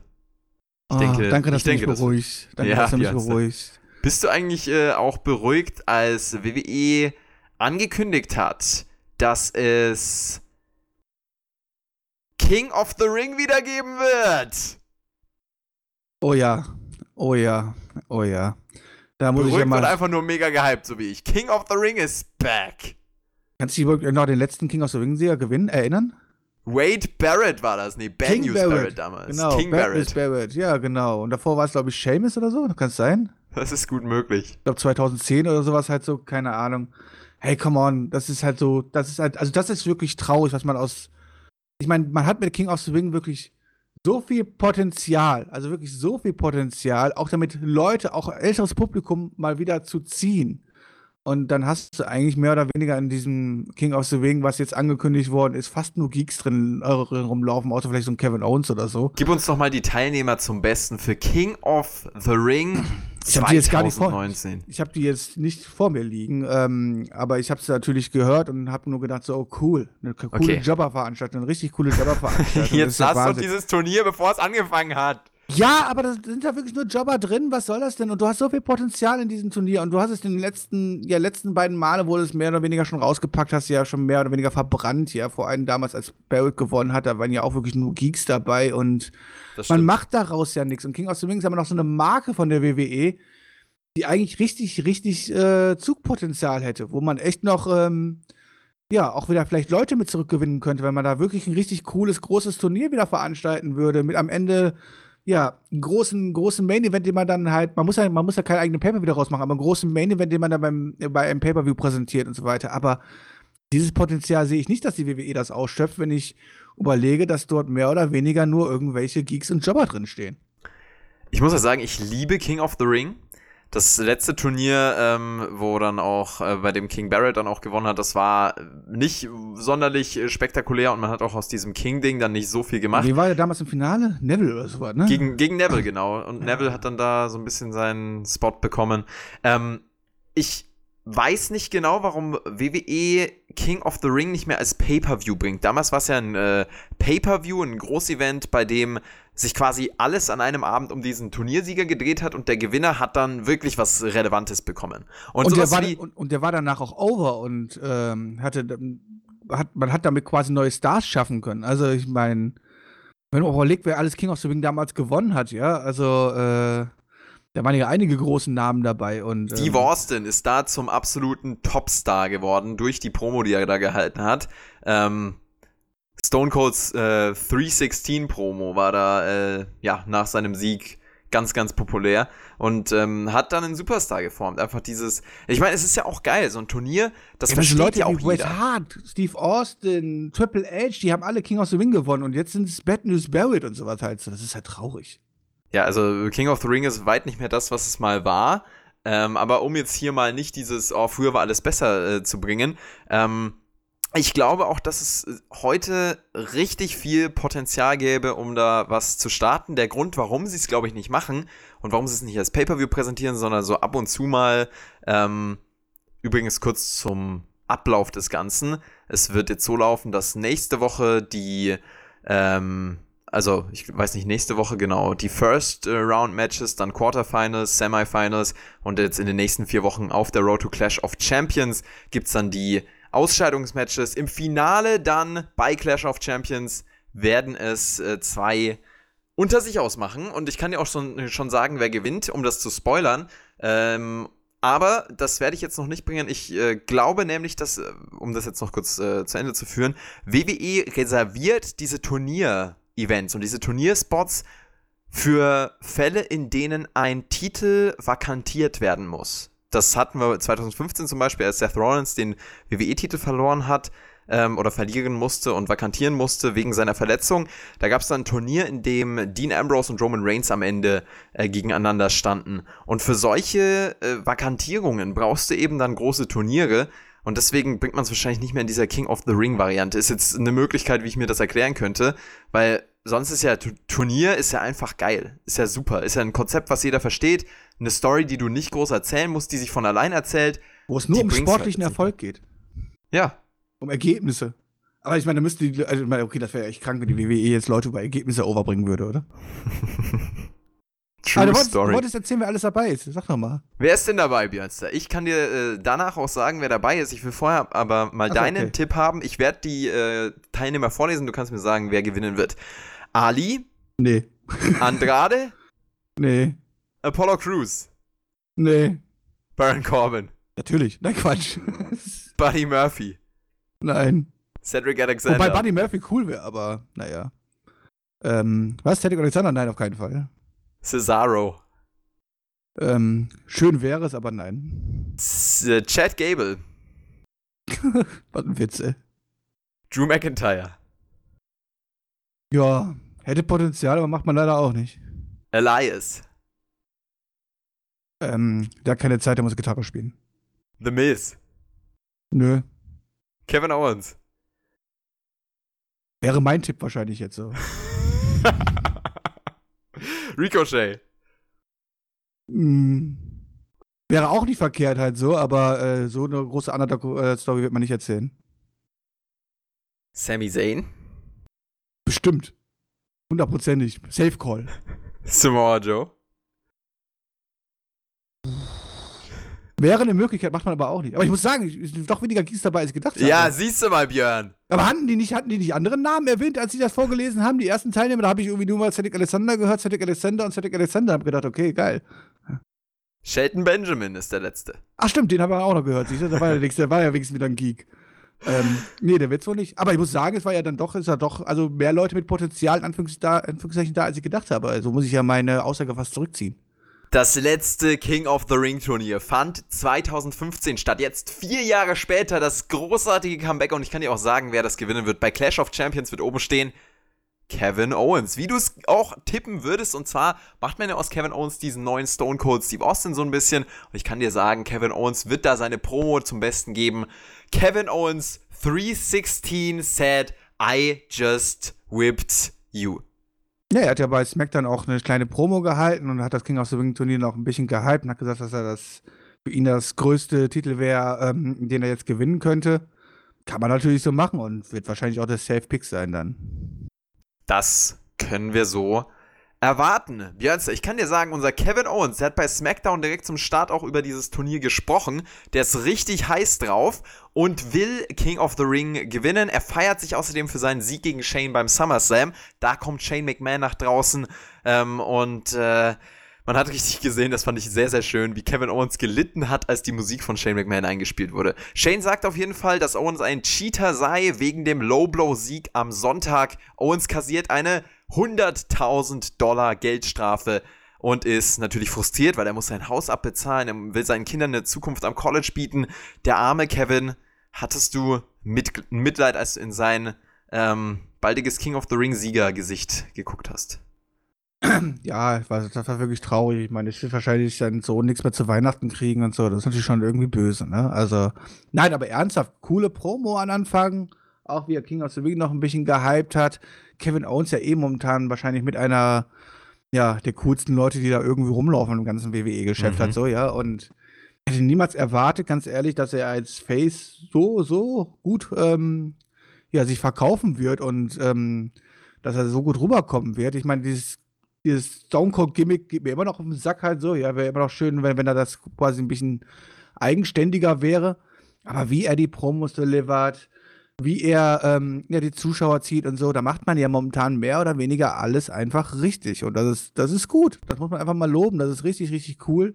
Und hat natürlich auch mit Shane McMahon einen dankbaren ähm, Gegner, in Anführungszeichen, äh, um over zu kommen. Denn die Leute, die können ja die Leute wirklich mehr gar nicht mehr leiden. Und die Asshole-Chants haben mir schon sehr, sehr gut gefallen hier. Ähm, jetzt muss ich aber fragen, also wenn, darf einfach die WWE 100.000 Euro Geldstrafe geben? Also ich würde vor das Arbeitsgericht gehen. Der arme Kerl. Ja, das ist crazy, ne? 100.000 äh, Dollar. Äh, ich weiß nicht, wie viel er im Jahr verdient. Wahrscheinlich so 800.000, aber das lassen wir jetzt mal äh, außen vor, weil das ist ja trotzdem also finanziell eine, eine harte Ohrfeige. Das ist die Logiklücke, die man generell hier anführen kann. Wenn äh, Shane McMahon die Autorität hat, alles zu bestimmen, wieso bestimmt er denn dann nicht, dass Elias nicht nur der Enforcer beim SummerSlam ist, sondern auch der komplette Referee? Und wieso Wieso? Warum gibt er nicht eine Million Dollar Strafe? Genau. Um ihn einfach also, verhungern zu lassen, Kevin Owens. Du kannst ja das immer auf die Spitze treiben. Und da ist halt dann die Logik, die irgendwann dann einsetzt bei WWE. Irgendwann musst du dann halt auch einfach diese Storyline akzeptieren, ohne das zu hinterfragen. Ja, das ist richtig. Ich meine, jetzt hat Kevin Owens die Geldstrafe kassiert und muss natürlich überlegen, ob er jetzt gegen Elias das nächste Mal eingreift oder nicht. Und das hat man ja dann mehr oder weniger auch im nächsten Match dann, ähm, naja, umgesetzt so. Das nächste Match hieß Kevin Owens gegen Samoa Joe. Am Ring als Special Guest Enforcer mal wieder für den Referee Elias. Und der greift natürlich ein und hilft Samoa Joe zum Fast Count Sieg. Ja, und ähm, äh, Elias bekommt jetzt auch noch 100.000 Euro Geldstrafe, oder? Weil der hat ja schließlich auch einen Offiziellen angegriffen. Oder darf man als offizieller Offizieller angreifen? Das ist die Doppelmoral von Shane McMahon. Natürlich wird äh, Elias keine Geldstrafe kassieren. Ja, gut wäre auch natürlich storyline-mäßig ziemlich dumm halt so. Nee, natürlich, das hat man natürlich hier schön aufgegriffen und ähm, jetzt frage ich mich allerdings, warum ärgert es eigentlich Kevin Owens so sehr, dass er jetzt gegen Samoa Joe verloren hat mit diesem Fast Count? Also kann es ihm nicht eigentlich vollkommen egal sein, weil es ging doch um nichts, oder? Ja, trotzdem. Kevin Owens, der will nicht verlieren. Das ist ein Ehrenmann. Ein Ehrenmann? Ja, genau wie du. Ey, ey du kannst mich quasi mit nichts Schlimmeres beleidigen, als du mir zu sagen, ich bin ein Ehrenmann. Ne? Ich hasse es echt. Aber die Leute nennen mich doch so in den Kommentaren. Ja, und jedes Mal sage ich den Leuten, hör mal, Jungs, äh, werdet erwachsen, Alter. Ich bin kein Ehrenmann, ich bin ein Edelmann. Ist doch logisch, oder? Gott, dieses ganze Ehregelaber, echt. Jeder, der das Wort Ehre irgendwie jeden zweiten Wort bei sich einbaut, sollte sich bitte ganz schnell vergraben gehen. Oha, da die, sind aber tatsächlich einige in unseren Zuschauerreihen, sind tatsächlich Reihen mittlerweile, sind da dabei, glaube ich. Ja, ist richtig. Aber Jungs, wenn ihr mich loben wollt, ne, benutzt bitte nicht das Wort Ehre. Damit tut er mich quasi eher nur verärgern. Wobei, verärgern tut er mich damit auch nicht. Es ist einfach nur vor dem Monitor und denkt mir immer so, boah, was sind das für Leute? Aber das ist ein anderes Thema natürlich. Ähm, ähm, ja, okay, wir, waren, wir waren, bei Joe, wir waren bei Joe und Owens, ne? Oder wo waren wir jetzt? Du, ja, wir waren, bei, wir waren beim edlen äh, Kevin so, Owens. Ja, ja. Natürlich hat äh, Elias hier eingegriffen, hat den Ringrichter ja rausgezogen nach der Pop-Up Powerbomb. Wobei ich mich dann frage halt so, ist eigentlich Elias doof, hat er eigentlich die letzten Wochen nicht verfolgt. Die Pop-Up Powerbomb tut das Match doch gar nicht mehr entscheiden, oder? Hätte er nicht warten müssen auf den Stunner? Aber naja gut, er hat das Cover unterbrochen, hat dann selber die Rolle übernommen, er ist natürlich äh, ein Offizieller gewesen, ist ja der Enforcer. Ähm, auch eine ganz komische Rolle, muss ich mir auch mal vielleicht mal erklären, was, was, was, was das eigentlich zu bedeuten hat. Wenn ähm, ich es verstehen würde, könnte ich das machen. Okay, wenn du es mal verstanden hast, sagst du mir die nächsten Wochen Bescheid, ja, dann Gerne. kannst du das mal erklären, das wäre super. Und ja, macht dann halt natürlich einen schnellen Fast-Count. Aber ich meine, uns soll man nicht so rumheulen, interessiert doch keine Sau. Doch, er ist, er ist, ja. Ein Edelmann. Ein, ein Edelmann, ganz genau. Und deswegen interessiert ihn das schon. Für ihn sind Siege und Niederlagen wichtig. Und ähm, ja, das hat man jetzt hier dargestellt. Elias hilft äh, zum Sieg. Das, äh, ja, die Storyline, die weitergeht, Shane McMahon gegen Kevin Owens. Und ich bin sehr, sehr gespannt, wie sie das jetzt hier weiterführen tatsächlich. Ich habe eigentlich gar keinen Bock auf Kevin Owens gegen Shane McMahon nochmal in einem Match. Aber wenn man das jetzt wirklich in der Storyline heiß macht, dann kann ich mir gut vorstellen, dass ich da auch gehypt äh, drauf bin.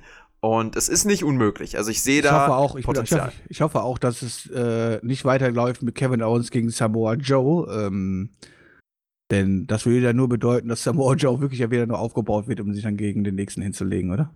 True Story. Ja, und ich denke, also ich denke nicht, dass Samoa Joe da groß involviert sein wird.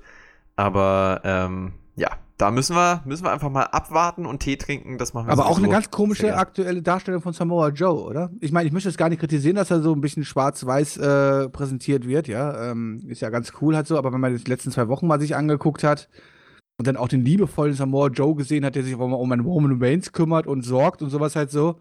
Aber dann hier wieder ohne Probleme halt das, den Heel-Sieg gerne mitnimmt und ähm, schmunzelt in Anführungszeichen drüber. Ganz komische Darstellung, oder? Ja. Da weiß man, glaube ich, auch nicht ganz so richtig wohin mit ihm, oder? Absolut, ja. Das ist äh, klassisch bei WWE, das fällt, fällt ähm, finde ich, immer mal wieder auf bei Charakteren, bei denen man einfach die Richtung Woche für Woche ändert und nicht so ganz äh, einfach einen langfristigen Plan hat.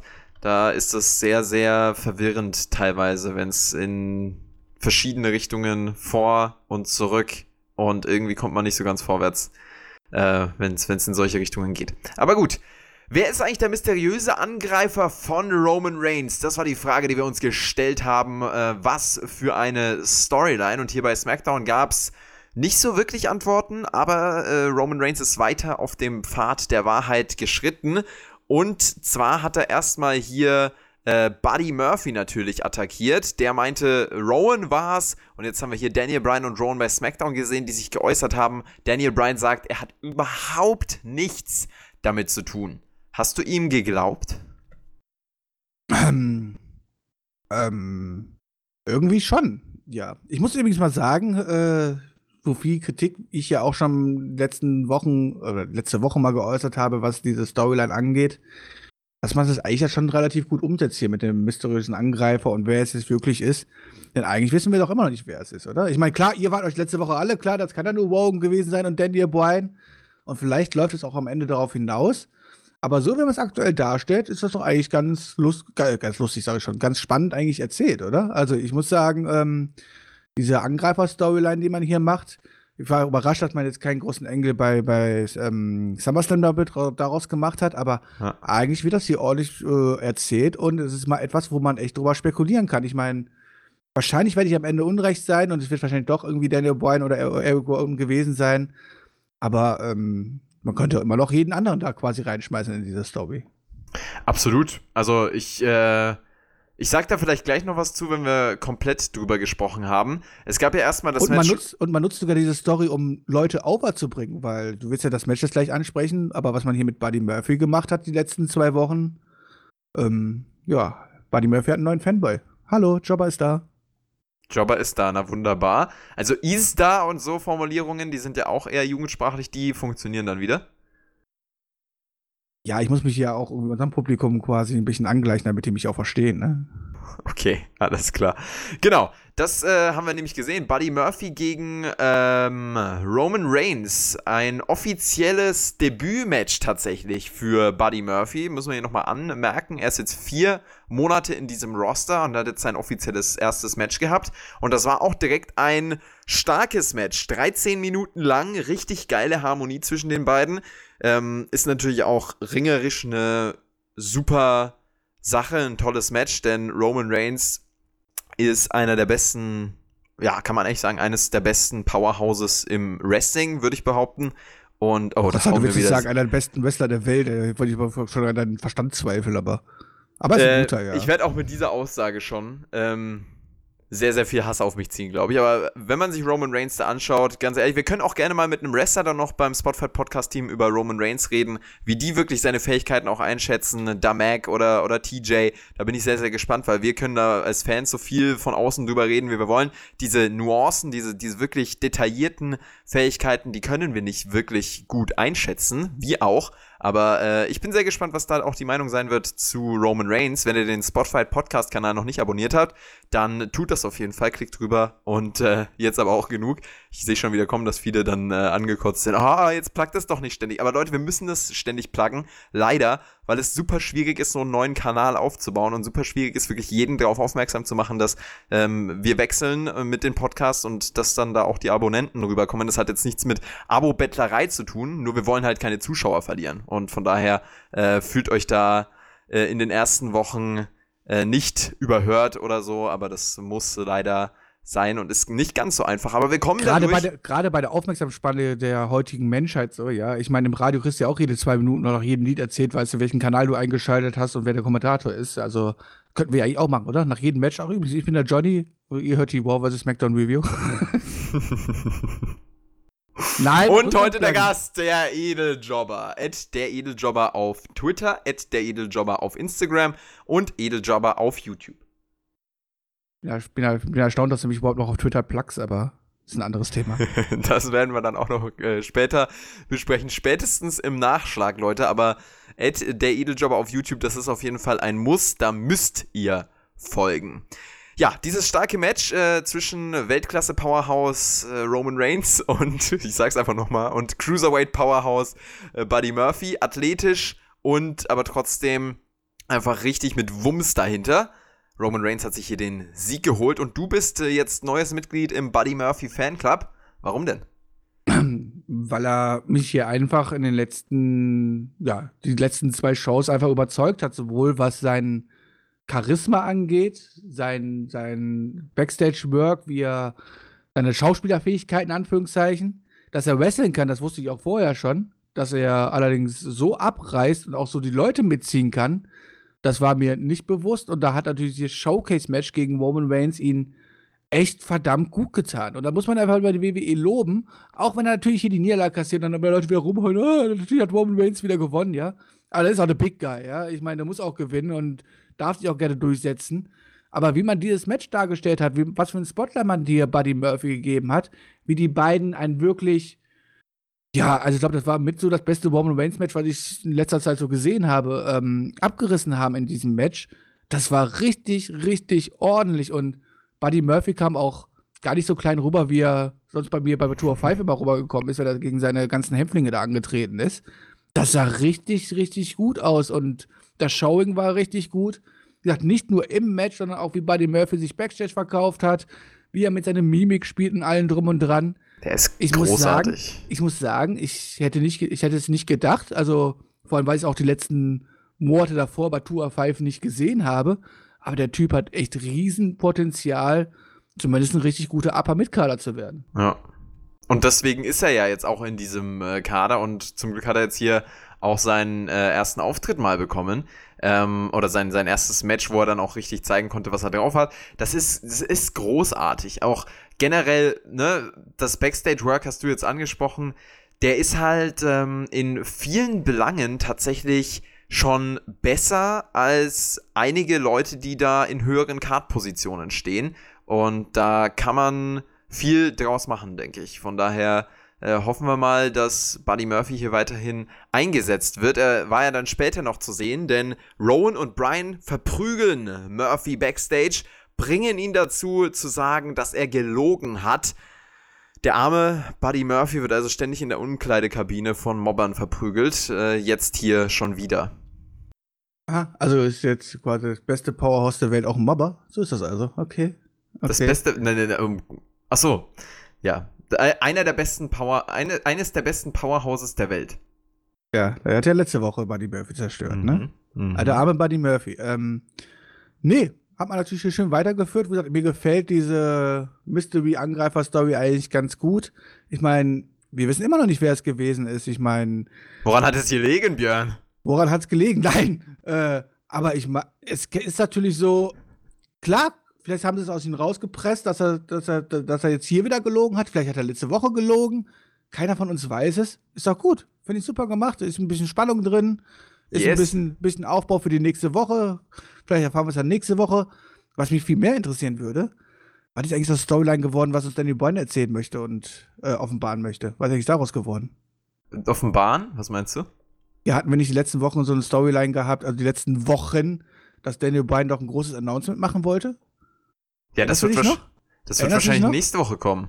Wo wir spekuliert haben, was ist los? Ist er jetzt äh, vielleicht auf ein Dieselauto umgestiegen oder so? Oder was möchte uns offenbaren, was nicht so Schlimmes passiert ist? Also ich meine, da sollte doch ein, ein Major Announcement kommen, oder? Björn, ich kann dir sagen, dass äh, Daniel Bryan auf jeden Fall ein Major Announcement angekündigt hat. Und zwar im letzten Segment von SmackDown.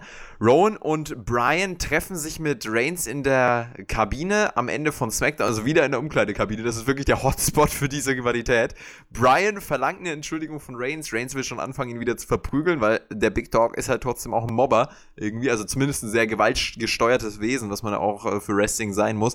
Daniel Bryan beschwichtigt ihn aber und kündigt an, dass er Beweise hat und nächste Woche zeigen wird, wer es wirklich war. Das ist die große Ankündigung und auch ein guter Cliffhanger. Ich muss ja auch äh, jetzt, um hier mal mein Fazit zu geben und dir dazu zu stimmen, das ist ja schon insgesamt teilweise weird erzählt, aber immerhin ist es erzählt. Man hätte auch einfach Reigns gegen Brian ansetzen können und fertig, aber hier ist eine Story im Background und vor allem mit vielen verschiedenen Etappen, wie du es auch gesagt hast. Und es ist nicht völlig klar auf einmal, okay, Brian war es, sondern man macht zumindest noch ein paar Schlenker außenrum und revealt dann erst, dass es Brian war.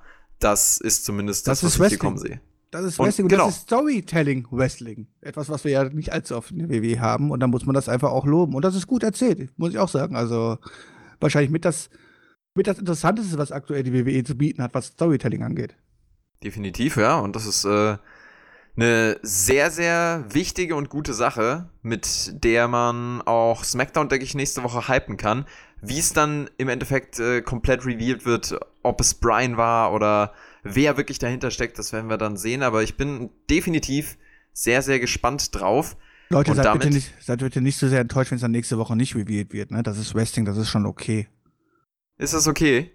Ja, ja. Also ich meine, äh, ich meine, wenn man es dann irgendwann natürlich revealed, ist das für mich vollkommen okay, etwas anzukündigen, es dann nicht so zu bringen, wenn man es storymäßig weiterführt. Wie trauriger finde ich, ich meine, die erste, ich meine, vor ein paar Wochen hat doch, wie lange ist es her? Drei oder vier Wochen, als man gesagt hat, dass Daniel Bryan irgendein Major Announcement hat. Und das hat ja mit dieser Storyline nichts zu tun gehabt, oder?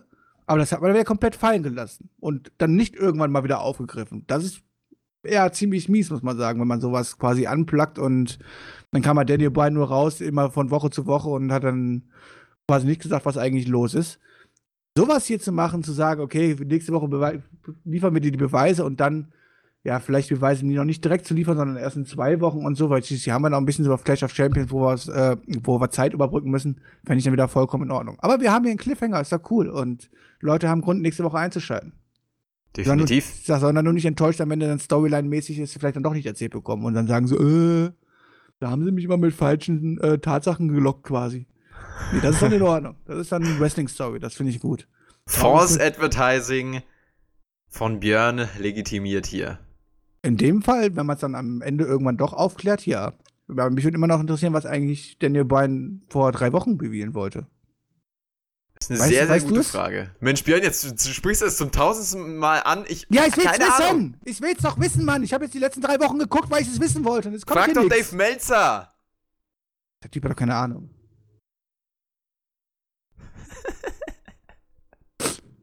Die war doch keine Ahnung, Mann. Ich will, ich will ja keine, ich will ja keine Spekulationen haben. Also, ich meine, in die Glaskugel gucken kann ich selber. Also. ich will Fakten. Björnster, ey, dass du Dave Meltzer. Na gut, egal. Ähm, da, da wollen wir uns jetzt nicht drüber streiten. Ich bin auf jeden Fall äh, gehypt auf äh, die, das Reveal der Story, ob es jetzt schon nächste Woche passiert. Wir warten ab und sind gespannt. Björnster, Randy Orton und Kevin äh, gegen, nee, wie heißt er hier? K Kofi Kingston geht auch weiter. Nach einer kurzen Promo. Mann, Alter, was ist denn hier? Mein Mikrofon ist unterwegs äh, äh, hier im Weg. Ich hau das die ganze Zeit an. Es gab auf jeden Fall dieses Six-Man-Tag-Team-Match, Björn. New Day gegen Orton und Revival. The Revival holen sich den Sieg mit der Shatter Machine und danach RKO Orton noch komplett New Day. Die Viper steht hier also wieder oben. Das hat man uns bei SmackDown nochmal gezeigt. So muss das sein. Ja, von, von tollen Storylines zu Wendy Orton, ey. Du bist auch ein Held, ey. Diese Übergänge, das ist unglaublich, ey. Ja, ich meine, es war natürlich irgendwie, es ist ja wahrscheinlich abzusehen, dass es jetzt nicht das äh, letzte Match zwischen den beiden gewesen ist. Und wenn das irgendjemand noch hypt, weiß ich nicht. Dich willst, kriegt's nicht. Willst, willst du das nochmal sehen? Ich meine, hast hm. du das mhm. SummerSlam-Match gesehen? Das war das langweiligste, was sie quasi da gezeigt haben. Kein Bedarf, kann Auf ich der ganzen. Card. Das war das langweiligste, es hat keine, es hat keine Leute gezogen. Ähm, außer der Pancake-schmeißende Kofi, der halt äh, am Anfang beim Endes noch ein bisschen Stimmung reingebracht hat. So, ja, war jetzt ja auch totenstill in der Halle und sowas. Und keine Sau hat dieses Match interessiert. Und jetzt geht das ganze Ding noch weiter. Und das will doch keiner sehen, Mann. Ich will so, so Kofi nicht mehr als Champion sehen und will Wendy Orton nicht mehr sehen. Und die ganzen Leute, die sagen, aber Wendy Orton ist doch cool. Ja. Ihr seid aber wahrscheinlich auch 15 und habt die letzten 20 Jahre nicht mitbekommen. Würde ich wahrscheinlich auch als Wendy Orton seit einer Woche kennen, dann finde ich die wahrscheinlich auch cool. Aber die Zeiten sind vorbei. Okay, Björn. Sonst noch was? Ähm. Randy Orton jetzt? Nö. Randy Orton haken wir damit ab. Charlotte fährt gerade an gegen Amber Moon. Das ist der letzte Point, den wir hier für SmackDown haben. Wir, ja, wir haben noch zwei Punkte mindestens. Okay. Also, okay. Was ist, was ist denn mit Alistair? Alistair, ja genau, stimmt, den habe ich hier auch noch mit drin stehen. Alistair Black wartet auf einen Anklopfenden, damit Haken dran, oder willst du dazu auch noch ragen? Ja, dazu möchte ich auch noch. Also nicht ragen halt so, ja, aber. Er will schon wieder einen, Angekl an, einen, einen Anklopfenden haben. Was ist denn da los? Ja, was ist denn das für. Also ich meine, es war ja doch die ersten zwei Wochen ganz lustig halt so. Auch für den ersten Gegner war es vielleicht ganz lustig halt so, ja. Aber will man das jetzt einfach die nächsten zehn Jahre durchziehen und Alistair Black sitzt immer in seinem abgedunkelten Raum, war, dass jemand an seine Tür klopft oder was? Das ist doch keine Storyline. Was soll das denn? Und dann kommt der Nächste, der anklopft. Hallo, klopf, klopf, ich hätte gerne ein Match. Okay, lass uns kämpfen. Dankeschön, super. Das ist doch, was ist das? Das ist nix. Das ist einfach Müll. Tut mir Alistair Black leid. Ich liebe Alistair Black, aber das ist doch Müll, das ist einfach nix. So, jetzt kannst du zu den Damen kommen. Also doch ein Rage. Ja, ich frag mich, welche Metapher man damit aufgreift. An der Tür klopfen? Vielleicht könnt ihr uns das erklären, Leute. Fällt euch da was ein, was irgendwie eine Metapher ist? Man hat ja bei Alistair Black auch so ein bisschen religiöse Elemente mit drin. Er redet von Sünde in seinen Promos, äh, auch in der Promo hier. Vielleicht spielt man damit, ähm, wer klopft, dem wird aufgetan, so ein Bibelspruch oder so, oder irgendwie so eine Metapher. Also es muss ja einen Hintergrund geben. Es kann ja nicht einfach sein, ja, guck mal, ich setze mich backstage und warte, bis jemand an meiner Tür klopft, dass ich mit dem Match bestreite. Das kannst du doch niemandem erzählen, dass, also, ne, das ist ja genauso hirnrissig, wie du sagst, aber wenn es halt dann einen Hintergrund gibt, ähm, dann sehe ich das gar nicht so kritisch. Aber diesen Hintergrund müsste man uns halt auch mal erzählen. Und ähm, wenn ich hier euch als Zuhörer fragen muss, dass ihr mir das erklärt, dann ist es eigentlich schon wieder verfehlt. Von daher, äh, wait and see. Ich bin sehr gespannt auf eure Kommentare. Charlotte Flair und Ember Moon traten gegeneinander an und damit die Siegerin vom SummerSlam, Charlotte Flair, die gegen Trish Stratus gewonnen hat, gegen die Herausforderin, die gegen Bailey verloren hat. Charlotte gewinnt hier also als äh, ja, neue Herausforderin gegen die ehemalige Herausforderin ist damit, würde ich zumindest sagen, auf dem Weg zum Titel. Bailey gegen Charlotte, das wird man jetzt im Wrestling Herbst als Fehde um den SmackDown Frauentitel positionieren. Ja, kann man natürlich auch machen. Schließlich aber der ja mit Charlotte auch eine der besten Workerinnen äh, aus diesem Kader und Bailey als Champion möchte ich nicht sehen. Von daher darf Charlotte auch gerne sich den 28. Damentitel gerne umschnallen. Und Einmal Ember Moon, und Ember Moon ist halt natürlich, wird immer schön dargestellt aber ist so ein bisschen der Samoa Joe der weiblichen Szene, oder? Mm, also sie ist noch frischer, sie wirkt zumindest frischer, aber ja, das ist auf jeden Fall so von der Darstellung ein Vergleich, den man zulässig äh, stehen lassen kann.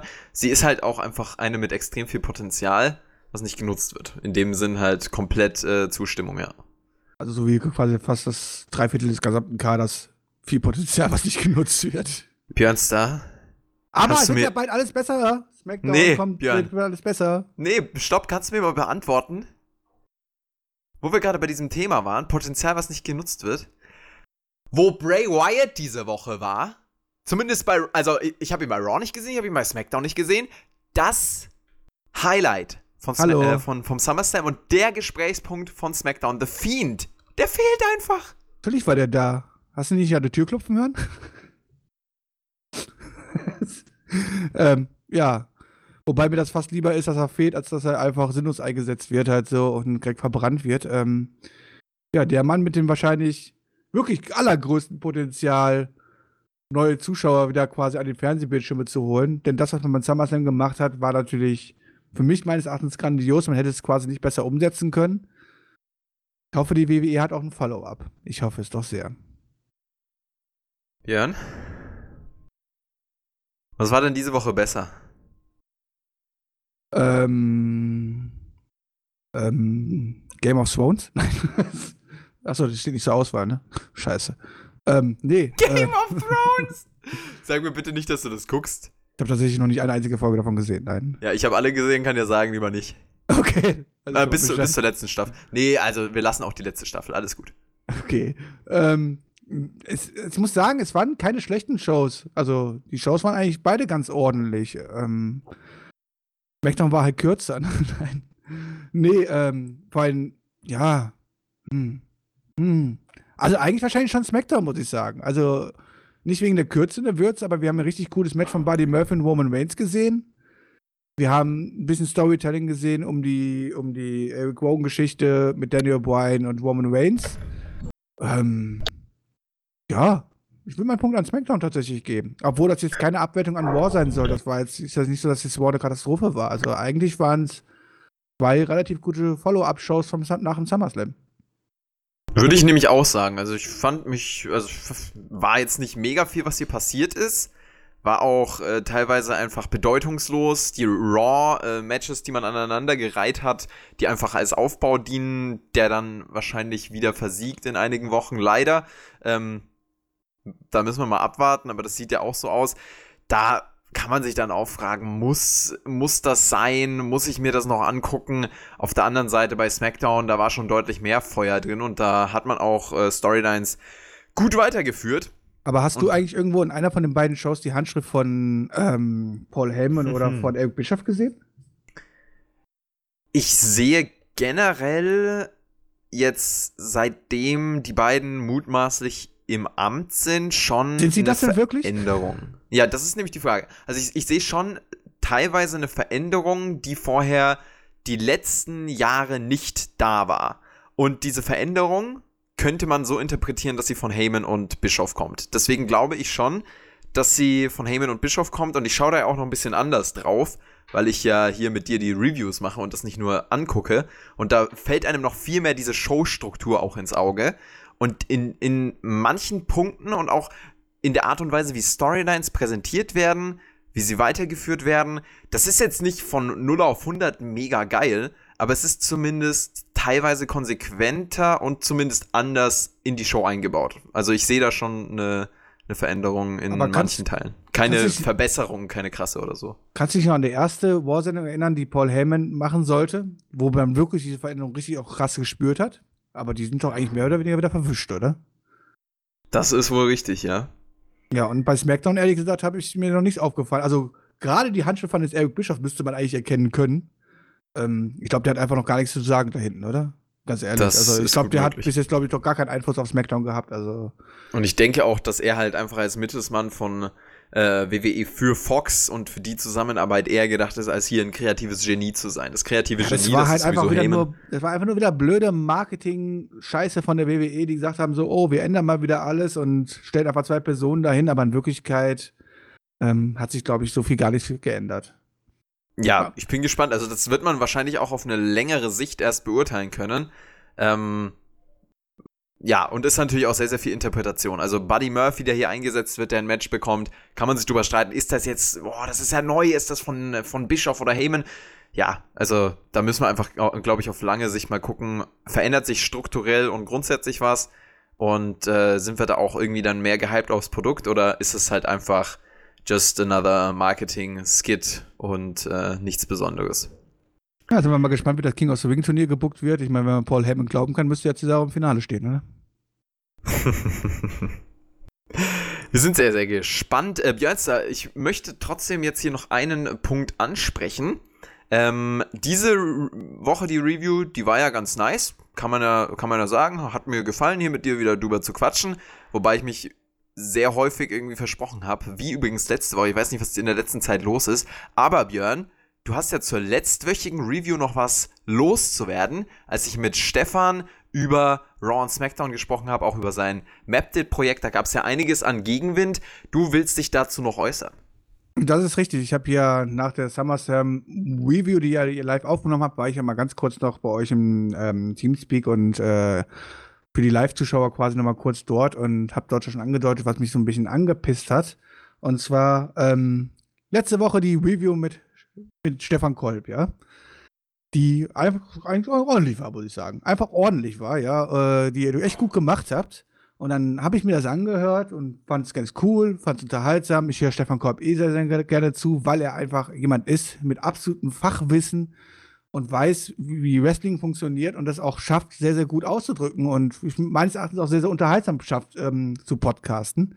Und dann habe ich mir die Kommentare durchgelesen und war natürlich auf der einen Seite wirklich, ich möchte nicht sagen gerührt, aber es hat mich natürlich schon gefreut, dass viele Leute geschrieben haben, so, oh, der Jobber fehlt, aber wo ist denn der Björn und wir wollen den Jobber haben und so. Das freut mich natürlich wirklich. Also ich meine, ich erwarte sowas ja nie halt so und dann, dass die Leute dann sagen so, ey, der Björn fehlt uns hier nach dem Motto in der Review, hat mich wirklich sehr, sehr gefreut.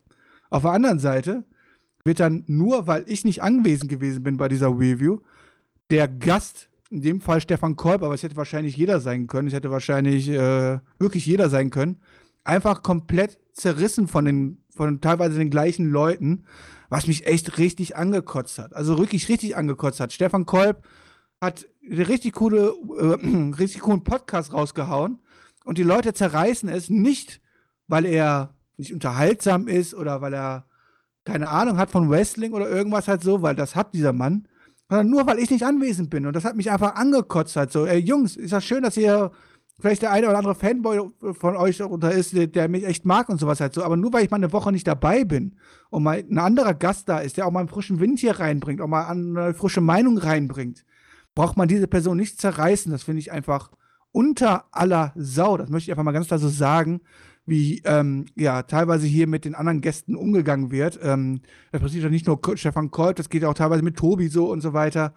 Hey, ich bin nicht der Mittelpunkt der Welt und ähm, ich, ich, ich, ich, ich, ich kann auch nicht jede Woche da sein und dann ist es super, dass man ja solche Leute quasi dabei hat und auch mal hier einbaut und ein bisschen frischen Wind in den Podcast bringt.